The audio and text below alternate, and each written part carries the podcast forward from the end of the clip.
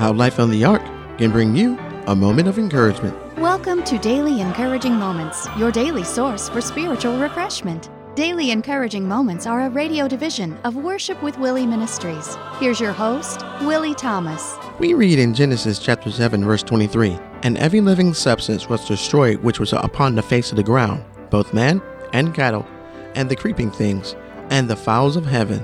And they were destroyed from the earth, and Noah only remained alive, and they that were with him in the ark.